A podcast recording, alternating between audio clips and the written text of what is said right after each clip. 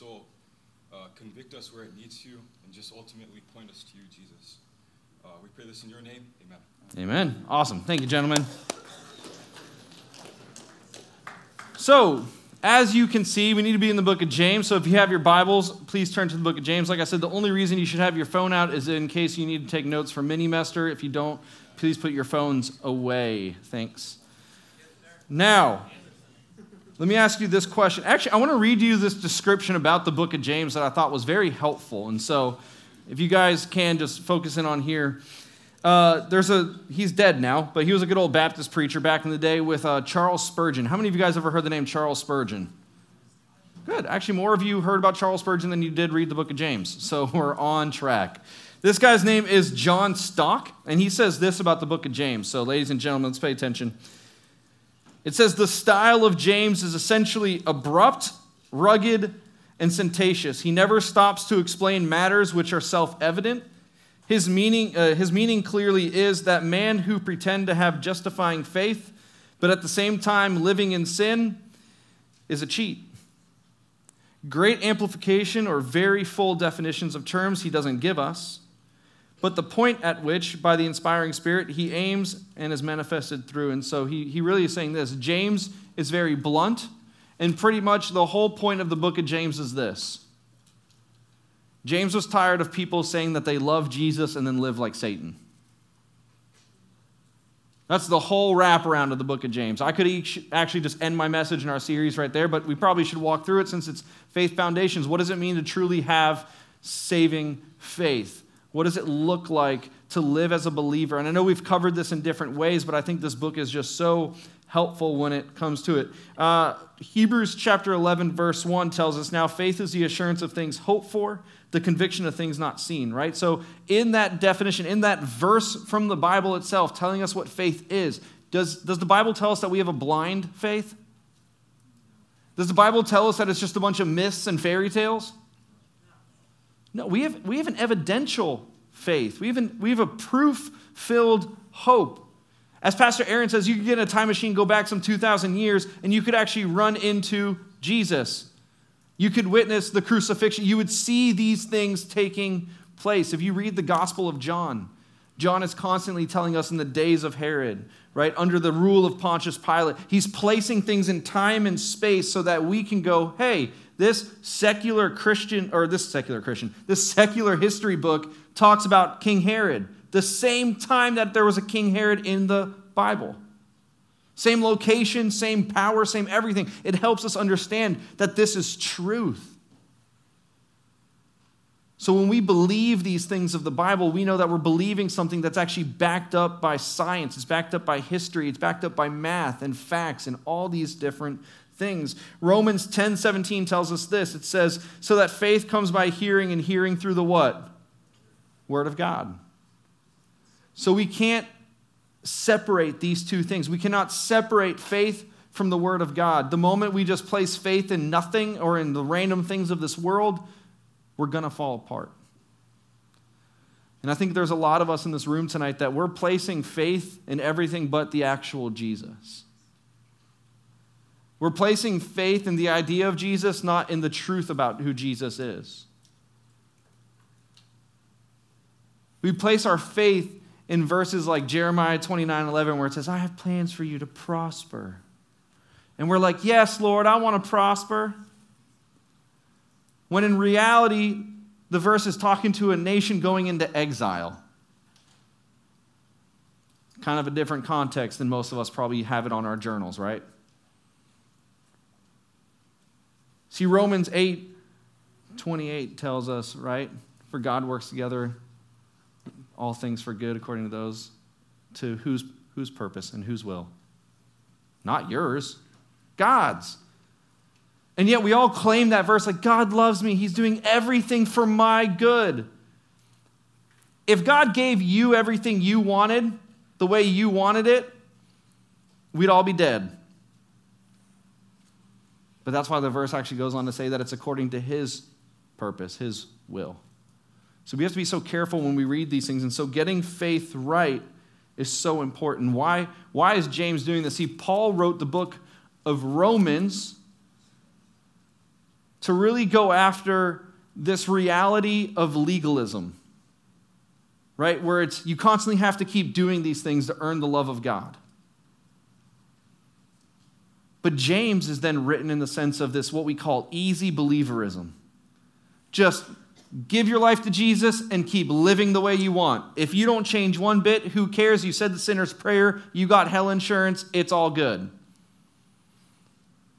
See, James actually came to say, no, there's actually a reality and a difference when we place our faith in Christ Jesus. We begin to look different because James understood the reality that he who is a new creation, the old has what? Passed away.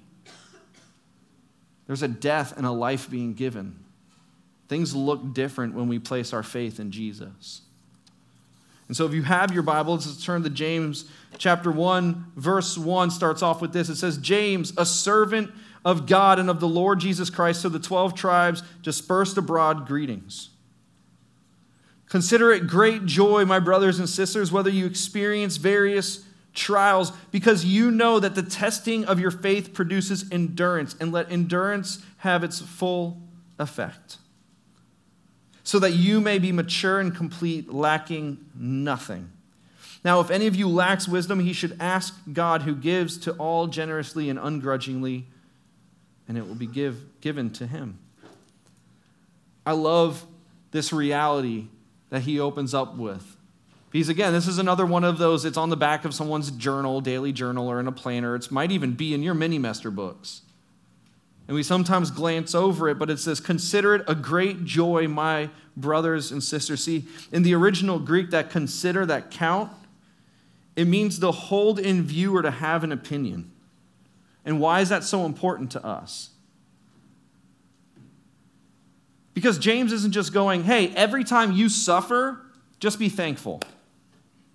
Doesn't matter the reason, doesn't matter if your sin is the one that caused it, just consider it joy. Don't matter. No, James is saying consider it a great joy, meaning hold, hold your whole life and the life that you now live in Jesus in front of you at all times. Why? Because when we understand the gospel message, we understand that there is purpose and reason for everything.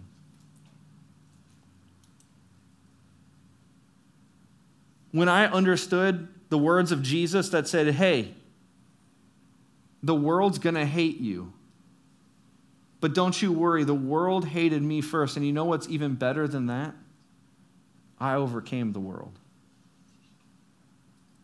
So when we have a relationship with Jesus, he then gives us the Holy Spirit, God within us. And it says, He who is within you is greater than he who is in the what? The world. So James is taking all these thoughts and he's saying, Consider it a great joy whenever you experience trials because you know the testing of your faith produces endurance. Funny enough, my mom kept telling me this uh, as a teenager, and I never got it. And I say a teenager now, I'm going to be 31 next month. I'm old. So um, back in the day, when I was in high school, my mom would always tell me this golden rule never go with your first reaction, always go with the second. And I think for a lot of us in this room who are looking at me with some weird stares are going, man, I usually go with the first reaction. But here's the beauty that I finally learned later on after I read scripture and after I started studying the Bible and I understood the ministry of the Holy Spirit that we can only have when we have Jesus as our Savior. The first reaction is my flesh, right? When you get cut off driving, you normally get pretty mad. You normally want to speed up, you know, tailgate them. You want to kind of give them a nice wave, right? Or clap at them. I don't know. That's weird. But uh, that second reaction sinks in and you go, oh, wait me getting mad at them is just as sinful as what they did to me. And all of a sudden, you start backing up. you stop tailgating them as much. Right? That person makes you mad. What's your first instinct? To get back at them. But if we don't react on that first response, that first trigger within us, we give time for the Holy Spirit and God's Word to start working on us and go, hey, just remember, you're not perfect. So even though they messed up and offended you, it doesn't mean you should just go right back and do the same thing. This is what happens when we start considering things in our life. See, the, the audience that James wrote the book to was a whole bunch of Messianic Jews or Jews who finally understood that Jesus was the Messiah and they placed their faith in Jesus. But what was happening is, is the Gentiles still didn't like them because they were Jew, and the Jews didn't like them because they started thinking Jesus was actually the Messiah. So they were hated by everybody. And so James is saying, hey, brothers, hold on. Hold on to the fact that you now have a relationship with the one true king, the one who lived a sinless life, the one who hung on a cross for yours and my sin, your shame, your brokenness, took it to the grave, and then physically rose again three days later and said, Hey, even though you might not love me, I love you enough that I died and then conquered sin and death for you. Because the weight that you're carrying is too strong for you to carry on your own. The shame that you're feeling will never go away until you see the true love and light of who I am. The brokenness that you feel will never be fixed by all the earthly desires that you have. No relationship where they keep telling you, but I love you, and then ignore you the next week is going to fix it. There's one true love that can actually bring healing, and that's the love of Christ when he took the cross. And all he says is that if you confess with your mouth that I am Lord and believe in your heart that I actually died for your sins, you will be saved. That's how you now have new life. That's how you can actually find true love, true purpose, true reason. Through the reality of Jesus and what he actually did for you on the cross. And then I love this because I think this is very applicable to all of us. He says, you know what? The gospel doesn't just save you, the gospel actually now gives you true wisdom. And there's a lot of us in this room tonight who. Uh, you just need some good old common sense, let alone wisdom.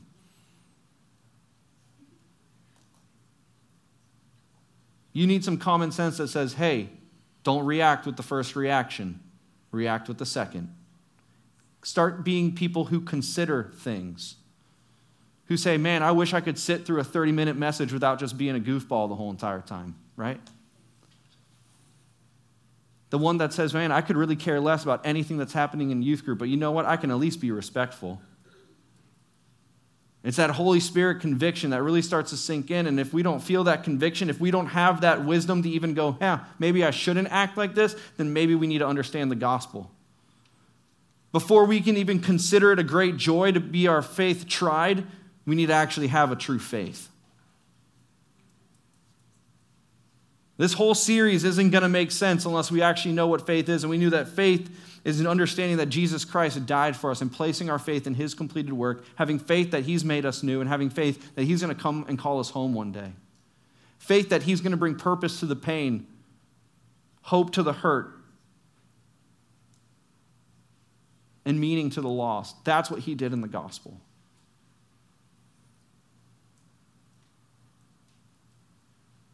See, no matter who you are, James is stating that we can only have true joy amidst real trials when we are truly grasping that it's in faith alone through Christ alone. That is when we can have true joy. It grows us, it strengthens us, and it makes us wiser. I've made a lot of dumb decisions in my life, especially around y'all's age. This is why we always say, listen to your parents. I promise you, what they're telling you isn't to hurt you or harm you. When they tell you not to touch the stove because it's hot, they're not trying to protect you or keep you away from some mystical land. It genuinely hurts when you touch a hot stove, whether you're a kid or an adult. So learn to listen to wise counsel. And God actually promises that when we go to Him, He is faithful to give us that wisdom. He is faithful to give us that knowledge, that understanding, that peace. But that only starts when we have a relationship with Jesus as our Lord and Savior. And I think for us tonight to kind of finish up chapter one, we need to, we need to sit here for a second. If you want to read through this with me in verses 13 through 18, it says, it says, No one undergoing a trial should say, I am being tempted by God. Be very careful and understand those two different words, right? A trial and a temptation. Since God is not tempted by evil and he himself does not tempt anyone. But, a, but each person is tempted when he is drawn away and enticed by his own evil desires. Then, after desire has conceived, it gives birth to sin, and when sin is fully grown, it gives birth to death. Do not be deceived, my dear brothers and sisters. Every good and perfect gift is from above, coming down from the Father of lights, who does not change like the shifting shadows, but his, by his own choice, he gives us birth by the word of truth, so that we could be the kind of first fruits of his creation.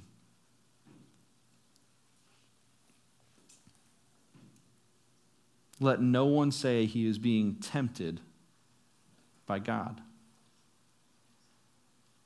God does not tempt, God does not cause us to sin.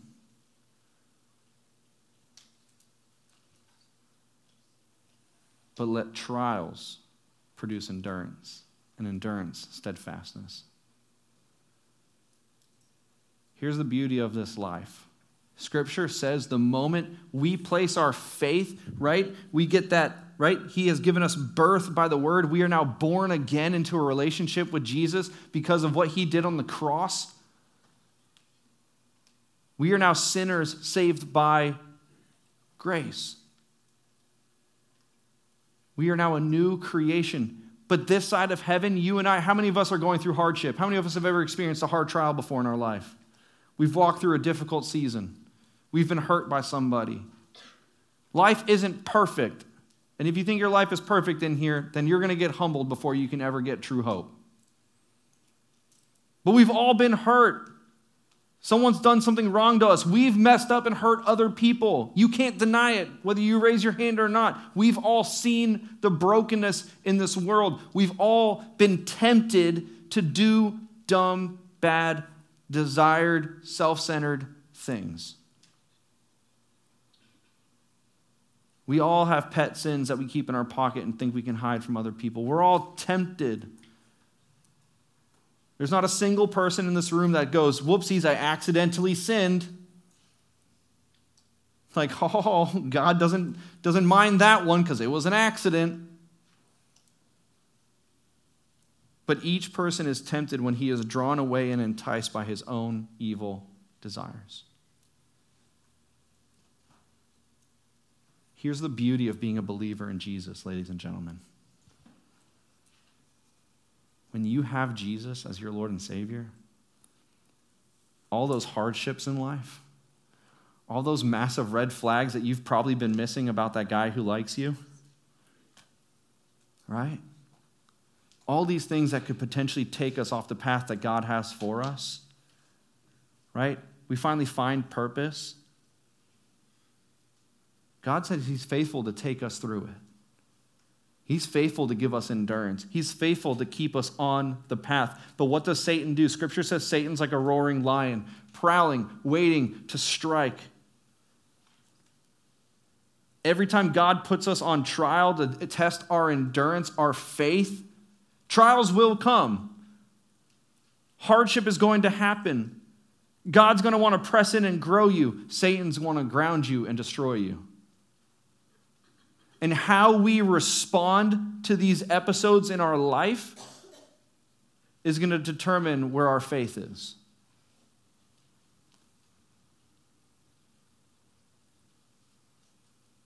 That's the beauty of the gospel. That's the beauty of having a relationship with Jesus. You don't have to keep making the same mistakes over again. You don't have to keep hurting people over and over again. You don't have to keep reaping the consequences of sinful actions over and over again. You can start following Christ, and He can actually give you a trial that produces endurance, produces wisdom. So you start becoming a better friend, a better student, a better son or daughter, making better decisions. But none of that happens unless we know what it means to consider it a great joy.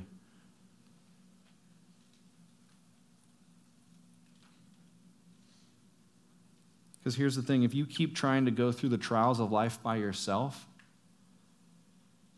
more often than not, you're going to be tempted to do the sinful way. But every good and perfect gift from above comes down from the Father of lights, who does not change like shifting shadows. See, there's this false teaching going around again in this, and this really just, I'm going to be honest with you guys, it's a really dumb thought. It's this thought that somehow God's just another student like you and I. God's just this changing person who every few years we get a different persona of who God is. Jesus just so happened to be one of them. Or that God's learning. As we make our choices, God's going, you know what, Matt, that was a really good choice. Surprised me, but good choice.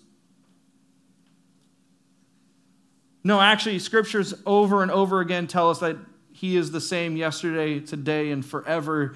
God does not change like the shifting shadows. Your trials are going to change. Your experiences are going to change. You're going to mature and grow up in life. Your situations are constantly going to be different. Your hardships are going to get harder. Your decisions are going to get greater. But God doesn't ever change. God is the same. He is the same God who led them out of Egypt. He is the same God who brought Noah through the waters. He is the same God who gave his son to die for us so that we could know true love, true healing, true peace, true purpose, true hope, a true relationship, true life, true forgiveness. He is the same God who then walked with the early church and the apostles, and He is the same God, and He is the same Jesus who is going to come back one day and bring us all home where we will never have to experience death, sin, disease, and any type of disorder ever again. That is our God. So, before we go any further into the series, and as you guys go into your small groups, I want you to consider where is your faith? Where is your wisdom coming from? Because I think there's a lot of us in this room, if we were being honest, we are getting sick and tired of being sick and tired. We are getting tired of the weight of this world, of this brokenness, of finding just more lostness every time we try a new adventure. My prayer is that you guys understand that it is only by the gospel that we can consider it great joy when trials come. Because if you keep trying to do the trials on your own or with just the people around you, we're all going to fail. So go to the Father of lights. Go to God Almighty who sent his Son to die for you. Amen. Let's bow our heads, let's bow our hearts. Father, thank you for this, this night. Thank you for all these students who came back, God. I'm so excited. God, I'm so thankful for your gift of the gospel, the fact that Jesus came and died on the cross for me, for them. Lord, if there's a single person in this room who's finally done trying to do this life on their own and, and go through all these trials by themselves and falling into temptations, God, let them turn to King Jesus. God, I think there's some of us in this room tonight who we've strayed we've wandered, we've lost sight of our faith, God, put the cross right back in front of them and let them start over. Father, give us hope so that we can start considering this life with a great joy. Father, be with us in our small groups. Help us to just talk about faith, talk about what it truly means to place our faith in something, especially the gospel. Father, thank you for us having this time. We love you. And we pray this all in your son's name, Jesus. And his people said, Amen. Your small group leaders are in the back, so if you guys get with them and let's get going.